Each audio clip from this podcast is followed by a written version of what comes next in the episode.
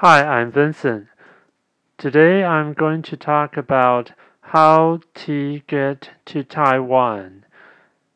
First, I will talk about its background, and then I'll talk about uh, practical reasons. And the last part, I'll talk about some of its development. Okay, so the background is long, long time ago, tea was only for the elite class. And so uh, some people took the tea seedlings from coastal China to Taiwan, probably in the late 18th century when the Qing Empire opened up uh, internal immigration. Before that, they prohibited people uh, moving to Taiwan.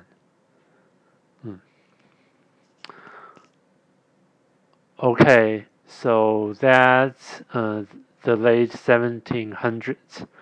And on the other part, actually, for the Portuguese, British, they've been drinking tea since the end of the 16th century. Well, the British started it from the 1600. Okay, and uh, in the early 17th century, the British government, or I should say the royal family, the king or queen. Actually, that time it was the queen, Queen Elizabeth I, granted the East Indies Company the single right to do business in Far East. Anyway, uh, in 1838, Queen Victoria abolished this business privilege.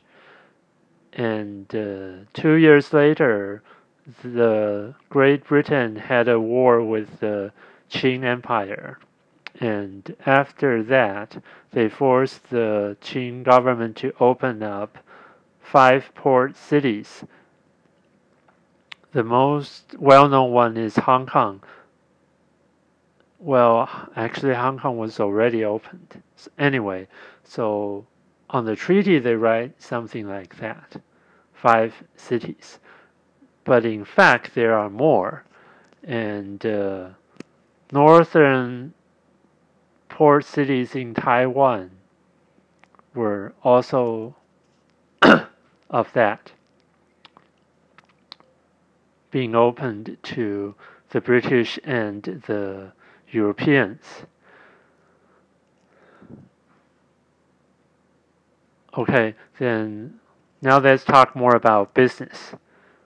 So, even though the Far East was open up to all merchants, but since the East India Company was the only one before. So afterwards, it was still the monopoly. So competing with it is very difficult, which is why soon in 1866, a British merchant named John Dodd came to northern Taiwan and opened up his tea company. And of course, beside afterwards, some other British merchants also came to Taiwan. And uh, then, and the other thing, well, you can see uh, why because comparative advantage. and uh, so it was the beginning of Taiwan's tea industry, if we say so like that, to grow and flourish. And uh, more thing about this is that uh, because British merchants pay unbelievably generous price comparing with the local buyers. So more and more Taiwanese farmers get into this business. And how much does the European merchants pay, or I should say British merchants pay? Take an example. The Oriental Beauty Tea was named actually named by Queen Victoria. And for this tea, just 1.8 kilograms, which is about 4 pounds, can buy a two level house in Taiwan in the late 19th century. That's crazy, right? Anyway, so more and more tea farmers get into I mean more and more farmers get into growing and making tea. And in fact, probably until uh, 1920 Oriental Beauty Tea is the Formosa tea. And Formosa tea means Oriental Beauty tea. But later there were other teas coming out.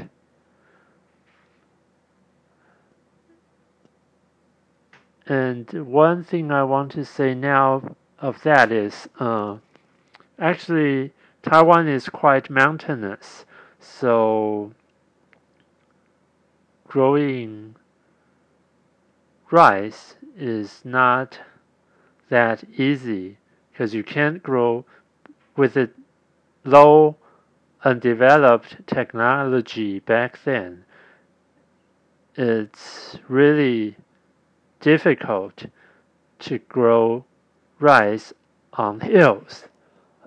But hills are great for tea, which is why so many farmers turned to grow tea back then. And uh, the other thing is about water. Rice needs a lot of water while tea tree doesn't tea trees don't. So it's way easier to take care. Anyway, so until 1920, Formosa tea means Oriental beauty tea. Uh, but the manufacturing of this tea really depends on the weather and climate because it needs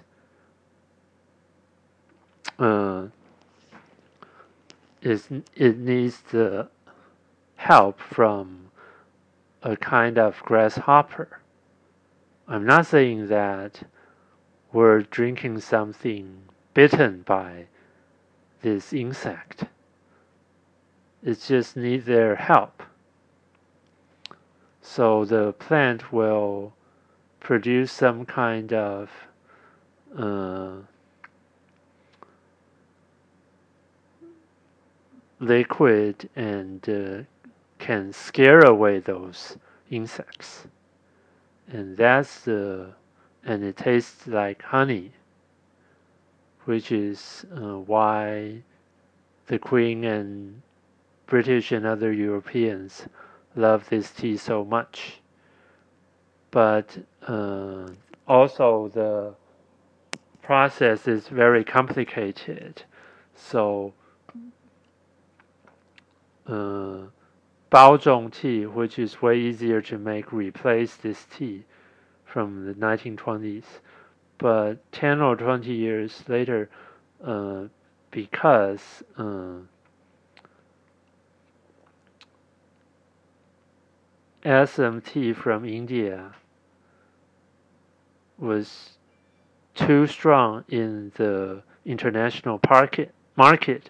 So in Taiwan, tea farmers started to make black tea too, while the its uh, hybrid Taiwanese breed of black tea. But soon, World War II broke out. So basically, the trading business was, was either completely blocked or hurt extremely seriously. And after the war, because of the government policy. Back then, the government in Taiwan wanted to uh, regain its control over China, and so working on military and heavy industry. So agronomics was just for sufficiency, not for business. And besides, uh, doing those uh, high or heavy industry makes even more money. So the tea marketing and industry in Taiwan shrinked extremely like uh, remain only about 10% comparing with the scale in the early 20th century. But anyway, that's the fact. And so in Taiwan, uh, tea business turned from export oriented to uh, internal selling and uh,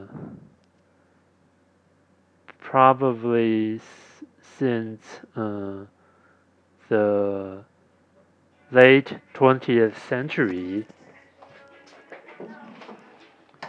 Late 20th century, uh, the government wanted to promote agriculture, so some laborers from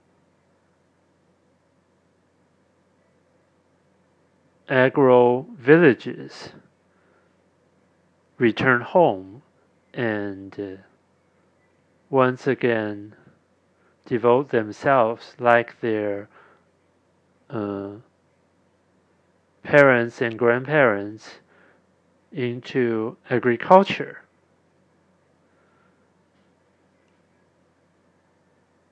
And uh, that's about it about the big, big picture of Taiwan's tea sector. And next time, I'll talk about my family.